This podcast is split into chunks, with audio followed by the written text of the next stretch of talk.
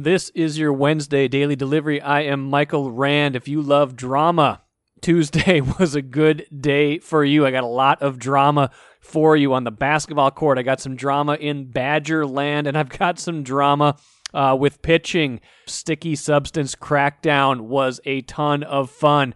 Chris Hine will join me in just a little bit, covers the Timberwolves. He's been on this show many, many times. You know him as the first five time guest in Daily Delivery history. He'll come on, talk about the Timberwolves did not keep their lottery pick. That was the expected result, but they did have a 27, 28% chance of keeping it going into Tuesday night. Instead, it goes to Golden State as the number seven pick in this year's draft. So no first round draft pick for the Wolves. That completes the uh, the the cycle, the circle of uh, the D'Angelo Russell Andrew Wiggins trade, with the Wolves shipping out what turned into be the number seven overall pick in the 2021 draft. But first, what did I miss? Sticky substance crackdown. Um, a little, little, moment of levity. Former Twins pitcher Sergio Romo dropped his pants um, to uh, as part of the, uh, the, the the process of getting checked for uh, for illegal substances. That was kind of fun. Um, good for Sergio. Just just let it uh, just let it go. Be uh, be a little upset about getting checked uh, for for substances by umpires. But the real drama was uh, was saved for the uh, Nationals Phillies game. Max Scherzer checked three different times, and the third time he got checked, had a little confrontation with Joe Girardi, the uh, the manager of, uh, of, of the Phillies. Uh, kind of stared him down, kind of gestured at him. Girardi comes storming out of the dugout, um, gets ejected, and it's just this. You know, is this what baseball wanted? I mean, it, it kind of was fun for a day but is this really going to be going on for you know for for days and days and days? Is this the new normal with pitchers just getting routinely checked? Like I'm I'm all for cracking down on this. Uh, don't go don't get me wrong. I, I don't think it's okay that pitchers are cheating. I think it's ridiculous that this has gotten to this point. That said, it's also ridiculous to have in-game interruptions with constant checking and you can just check ask to be checked whenever you want. Um, you know, and and again, it can be a little gamesmanship at this point. Girardi did say, you know, there was no gamesmanship as part of it. He he said he legitimately thought Max Scherzer was using something suspicious. So here, here's the quote from Joe Girardi after the game. But I've never seen him wipe his head like he was doing tonight, ever. Um, going like this, right? So it was suspicious for me. He did it about four or five times. Um, it was suspicious I didn't mean to offend anyone. I just got to do what's right for our club. Now the umpires checked him. They said all they found was sweat. Scherzer basically was using the sweat on his head to get a better grip on the ball. Uh, he almost hit a batter earlier in the game, and uh, you know he, he he was having a hard time controlling the baseball. But also, spin rates down for pitchers in the first game of crackdowns. I'm not going to list individual pitchers. You can kind of go do that yourself. Baseball Savant has a lot of that right the, right there in front of you. Now, after the game, Scherzer said, I would have to be an absolute fool to use something illegal tonight. And he also, was asked about uh, about uh, Joe Girardi checking him for foreign substance, said these are Manfred rules, referring to Commissioner Rob Manfred. Go ask him what he wants to do with this. I've said enough. I don't need to say any more about this. This is going to be some serious drama for baseball for the rest of the year. Maybe that's what they want. Maybe that's fun. Um, maybe it's injecting some life into the game. I don't know. It's it's going to get a little contentious though. And you know, I don't think players are too happy with Commissioner Rob Manfred. I wouldn't be. You know, a mid-season rule change like this, I get it. You want to crack down, but why have you let this go on for so long and then all of a sudden you decide to crack down on it in the middle of a season? It doesn't make much sense to me. You're only growing animosity in the game between pitchers and hitters, between pitchers and managers, and specifically between everybody and Rob Manfred, who, you know, even before this all started, was not the uh, the most popular guy, not the most popular commissioner in the game. Slowly taking over, probably as the worst commissioner in all of professional sports maybe not even that slowly, maybe taking over pretty fast. So, yeah, if we can have an ejection and a confrontation on, on a routine basis over these checks, I guess I'm uh, I'm I'm I'm intrigued by it, but I don't think it's going to be good for the long term health of baseball. Enjoy your money your way when you switch to Royal Credit Union. You can pay friends and family for free, deposit checks on the go, and even get alerts about your account sent in real time. Stop in and open your account today, or get started at rcu.org/slash your way. Insured by NCUA. Happy to be joined on Daily Delivery today by several time guest Chris Hine. Um, had to have you on one more time before a little break here because the lottery draft lottery drawing was Tuesday night. Timberwolves do not keep their pick. Um, that was the expected outcome, Chris, but still maybe a little bit disappointing for Wolves fans who are hoping the 27.6% chance of keeping that top three pick would uh, would hang in there for them this year. Yeah, you know, coming into the night, you, you thought that they might defy the odds a little bit, but actually dropping to the seventh pick was their highest odds of any right. scenario happening. I think it was about 29 ish percent or so, give or take, that they would end up in the seventh spot. And that's what played out. So now we know that getting rid of Andrew Wiggins uh, brought back the D'Angelo Russell, but it also cost them a second round pick and it cost them the seventh overall pick in this year's draft. That is the final price put a bow on the Andrew Wiggins trade. As you think about that, was it, you know, we're going to have to see more of Russell and Towns. And we certainly knew that Wiggins and Town was, Towns wasn't working. Um, but is with it conveying at number seven, you have no idea what's going to happen at the time. Is that a fair trade to Golden State? Get more value maybe on, than than you think the Wolves did in that trade.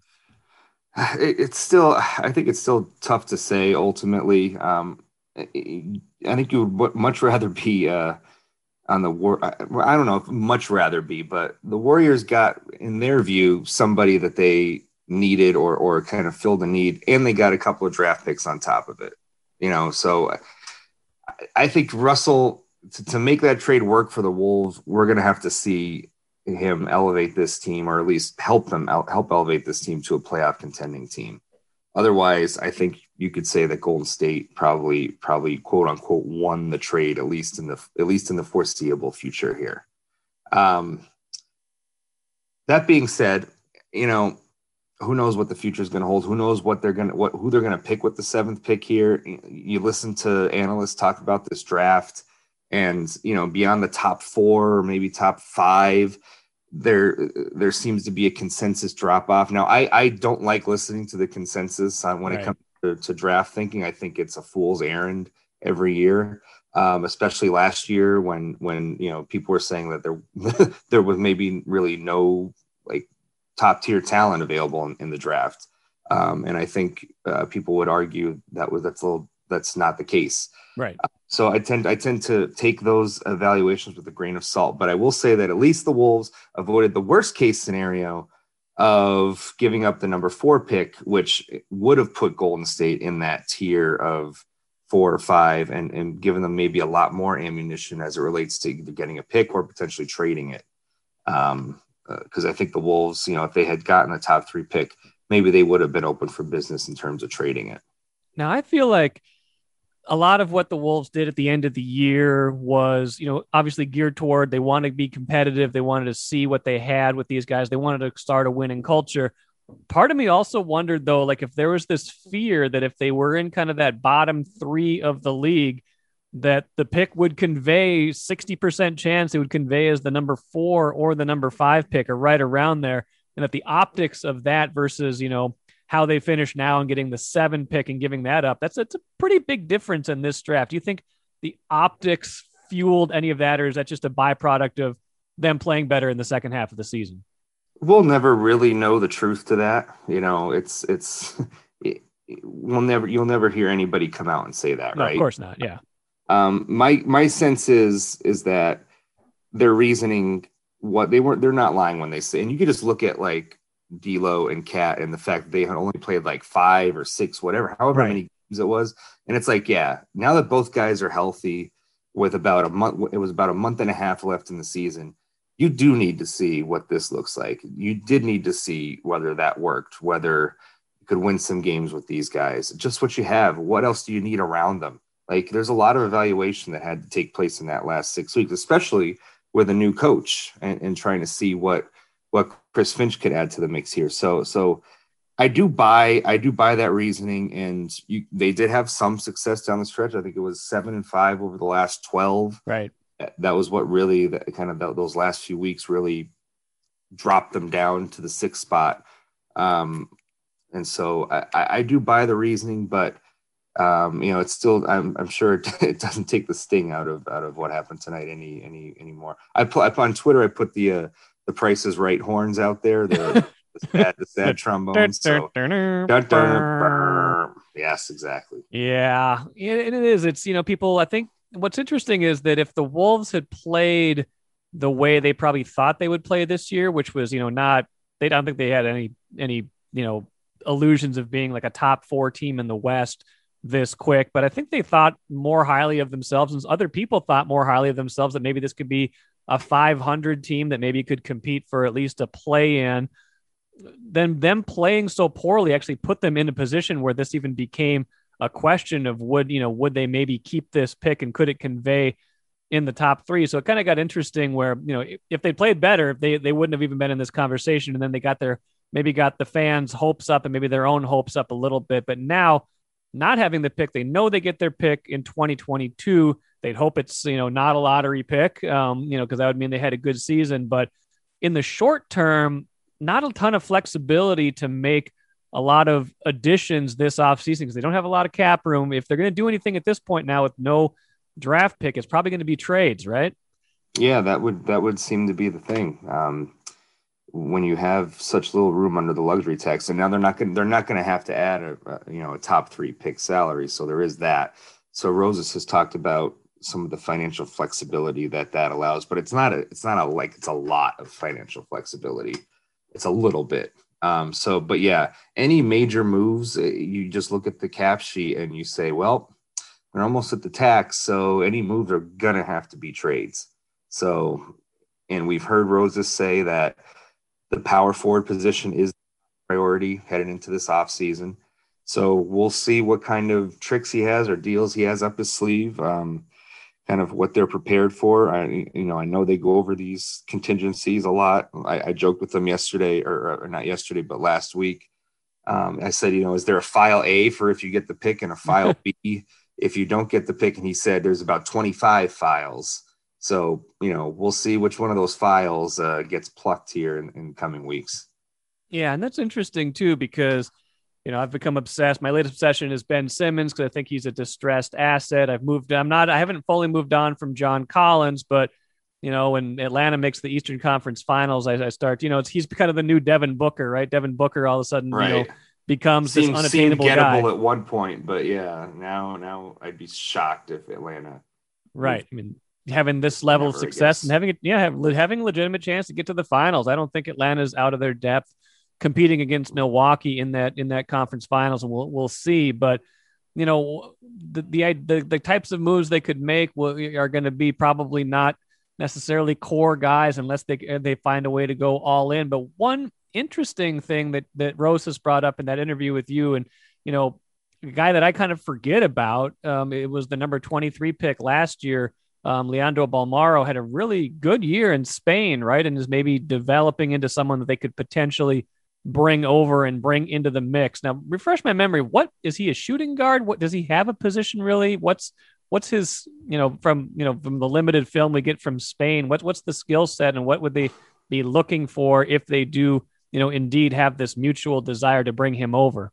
I haven't drilled that far down the Bolmaro rabbit hole. Um, and okay. maybe he, uh, as he gets closer to to maybe signing, uh, we'll do a little more of a breakdown on him and, and analysis here right here on daily delivery yes course. we could. It was it was um, 10 years ago that uh, someone else uh, who excelled in that spanish league uh, arrived here to great fanfare.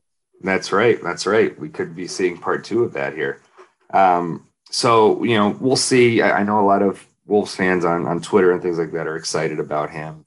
Um, you know he had a great year uh, over in the Spanish league. Was named most spectacular player. That's a great award name, by the what way. Great, what a great! I, I, was, I thought that too. I hope I win an award like that name. sometime. They should, most, you know, they most, should give me an award like that. Most spectacular Star Tribune podcaster. Wow, there you go. That's a, that's a low, that's a low bar, but that's fine. I'm, I'm good. I'm good at that. so, so we'll see how that plays out. Uh, you know, Rosas has said that they're gonna be talking to his agent, I, and I don't know. I don't know what I don't know how not landing a pick here affects any of that.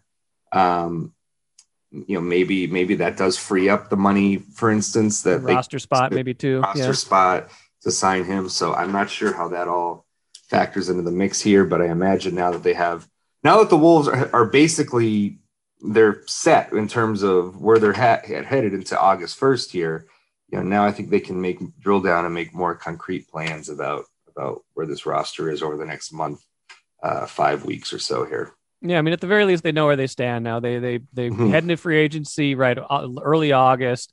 They know they have their pick next season, so you know they've they've got that to to think about as they think about their assets going forward. That's one of their favorite words. But yeah, I mean, I really felt like this had the potential to be, you know, if they could have somehow gotten lucky in the lottery Tuesday, boy, that would have really put them into a spot where they held a lot of cards. They could have really, you know, with the with the players they have and the contracts they have, you know, if they wanted to trade that pick, they really could have gotten into a pretty nice spot where they could have, you know, landed another one of those real core players if they wanted to. And, and now that opportunity just doesn't really exist, I don't think, with with what they can what they can move in a trade.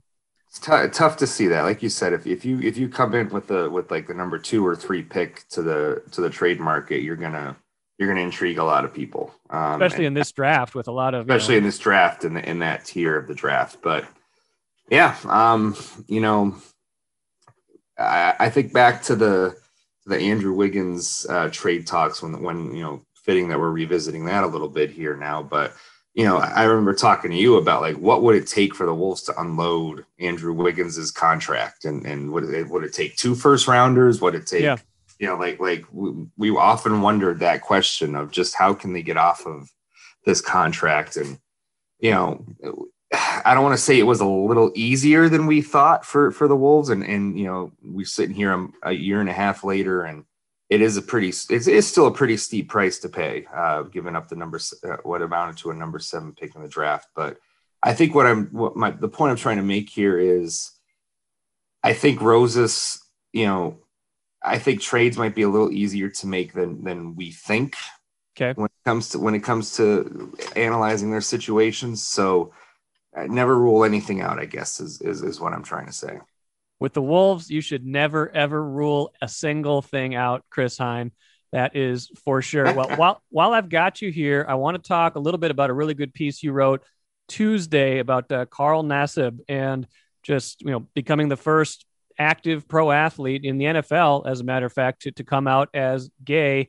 Um, you are a gay man yourself. You are you know gay sports writer. You've talked with plenty about that on Twitter. You know it's it's part of your your personality is part of who you are. And so you wrote that, and I thought it was really a good piece. But I'd like you to kind of, you know, give the listener here a little bit more perspective on, you know, what went into that and what what this means, you know, to you personally, or you know, even just the broader community. Anytime you have somebody like like Carl in in a position like that in the NFL, especially when you're when you're breaking boundaries like he is, and you are existing as yourself or and as a gay man uh, or a queer man, uh, you know, or, or in, in, spaces like this that traditionally are unwelcome, it, it to, to our community, it is very significant. And I, people will say, and the point of, point of what I wrote was, a lot of people say, why is this news? What, who cares? It, it means a lot, uh, especially if you're a, a adolescent or teenager who's struggling with your gender identity or sexuality, it means a lot um, to see somebody like that excelling and, and hopefully thriving, being their full authentic selves in these spaces. That is that is the significance of this. If I had had somebody like him to look up to in sports when I was 14, 15 years old, I think it would have made a world of difference. I, I really do because when I was 14, 15, growing up in a in a in a very Catholic environment, uh, with my family being religious and going to Catholic school my whole life, as I was struggling with my sexuality, you, you often felt like there was very little future for you to to fully be yourself. Um, you didn't really see any avenues where you could where you could be yourself. Um, I often thought I would have to live a, a double life um, where you know, or I would just have to kind of su- suppress my my sexual uh, identity. So to see this is is huge. It's just huge, um, and I, I hope that it, it he's able to change some minds, change some hearts, people in his locker room, maybe in his family life.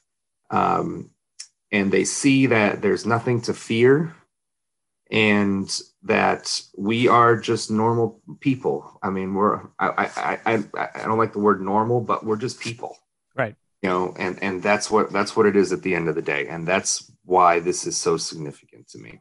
That's very well said. I, I, I like the video. He, he, you know, it just, it was very, uh, plain spoken. It wasn't like he was, he just, just like started out and just like got the news right out there, and it was just like here, I, here, I loved here it is. I, everybody. I loved it. I loved. I loved it, and I made a joke about this on Twitter that this is how I'm going to enter every room I ever enter the rest of my life. Hey guys, just want to take a quick moment to say I'm gay.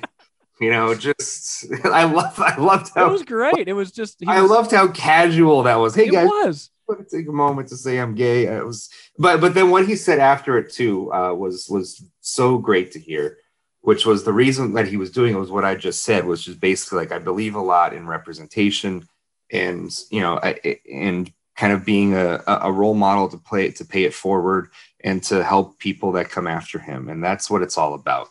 And it was great to see him donating hundred thousand dollars to the Trevor Project, which which helps uh, which helps LGBTQ plus youth, um, especially as it relates to their to their mental issues and, and thoughts of suicide. It's it's a wonderful cause. So it's it's been just a, a great 24 plus hours because I honestly never thought this would happen uh, in Wow. the foreseeable future. Yeah. After after what happened to Michael Sam, Yep. when he came out and then all of a sudden he started sliding down draft boards you started seeing some anonymous executives coming out and saying saying this and that about his draftability and it's a, it's a distraction and this and that i honestly never thought especially somebody like like like like carl who's kind of he's not a star he's Right. he's, he's a roster guy in the nfl Good, solid player. Yeah. he's a solid player, but he's not like his talent isn't like in, unimpeachable. You Sure. know what I mean? Like he's not he's not like a, a Pro Bowl caliber player. Right. Um, I, thought a lot of those guys would just look at what happened to Michael Sam and say, you know what? It's just not worth the risk. It's not worth the millions of dollars I might lose to my career. I will just stay in the closet and I will just gut through it for my career, and then maybe afterwards I would come out. Um, I never thought, uh, at least in the in the near future, that we would see this happen again, and I'm glad we are. NFL matched the donation too. I saw that on Tuesday, and it feels like the NFL. And again, I don't know. You know, I, I, you can only take them at their actions, but it feels like that league and other leagues have have come a certain distance, not just with you know issues of you know sexual identity, things like that, but in terms of just social issues, things like that. In, in the last year, two, three years, that the landscape is different, maybe than it than it was before. So maybe you know maybe this this you know hopefully in the next you know in coming years this isn't you know the the quote unquote news that that it is right now and maybe it's less news right now that it is just noteworthy and like you like you've articulated a Mhm. a moment where it means a lot to a lot of people as opposed to just being a news event I hope so. I, I and, and I, I hope that this is right. I'm still skeptical after what happened to Michael Sam. I'm still skeptical because it's been seven years since that happened, and the top four men's pro sports. This is the first. yeah Uh, this is the first that we've seen somebody come out. So it took it took about seven years for somebody to reemerge from that.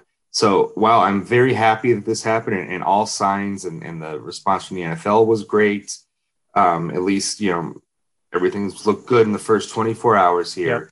As the excitement over it fade, over the announcement fades, we get into football.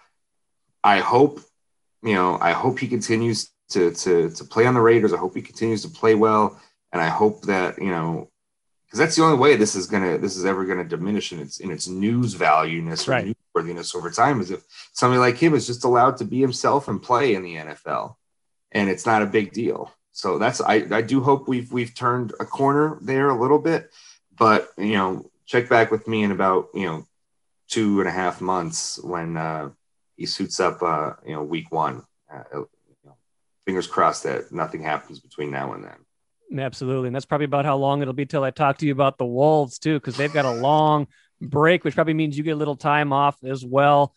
Chris Hine, great to catch up with you on both of those subjects. Thanks for articulating everything so well. Um, enjoy some well earned time off, and we'll catch you again in a month or maybe month and a half or so. Sounds good, Mike. Thank you.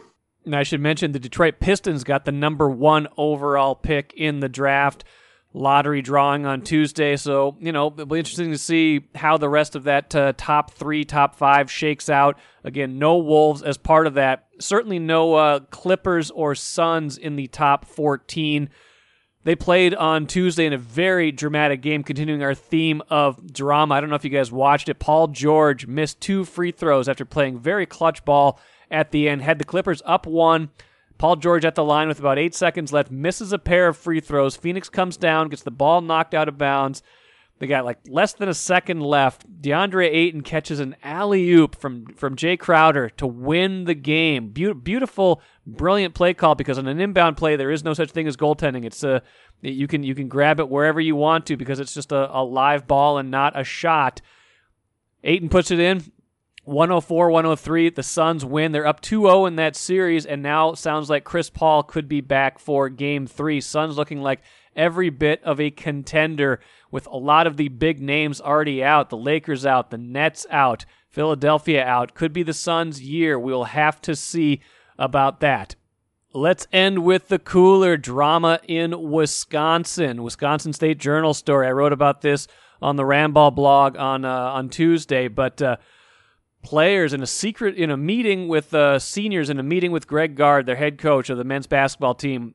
Uh, seven seniors called him out, you know, basically saying yeah, they, they, they don't think they're going to have a great relationship with him when the year is over. This was in February, so this was kind of towards the end of the 2021 season that uh, did not go how Wisconsin wanted. They made the tournament, lost in the second round, kind of went down from uh, from their lofty expectations at the start of the year, but uh, an audio recording of that conversation, of that long meeting, made its way to the Wisconsin State Journal. The report on Tuesday, quoting a lot of the players from that meeting, following up with a lot of them as well.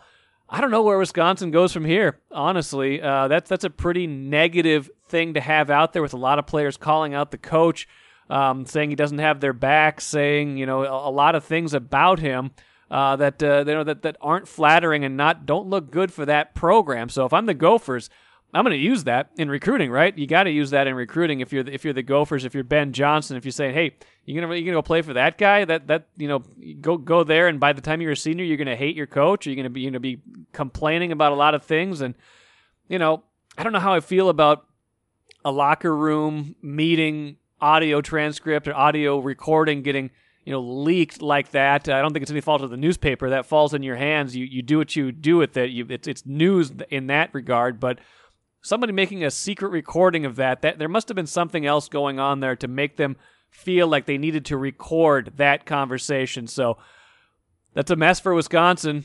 Um, you know, if you enjoy those sorts of things, if you enjoy a little bit of the Schadenfreude, uh, you can enjoy this story very, very much. That'll do it for today. Expected to be joined Thursday by three fans, viewers of Bally Sports North. Asked them a bunch of questions on a recent interview. I'll have that for you on Thursday, as well as plenty of other things to talk about this week. Thanks for joining me so much on Wednesday's Daily Delivery, and we will catch you again on Thursday.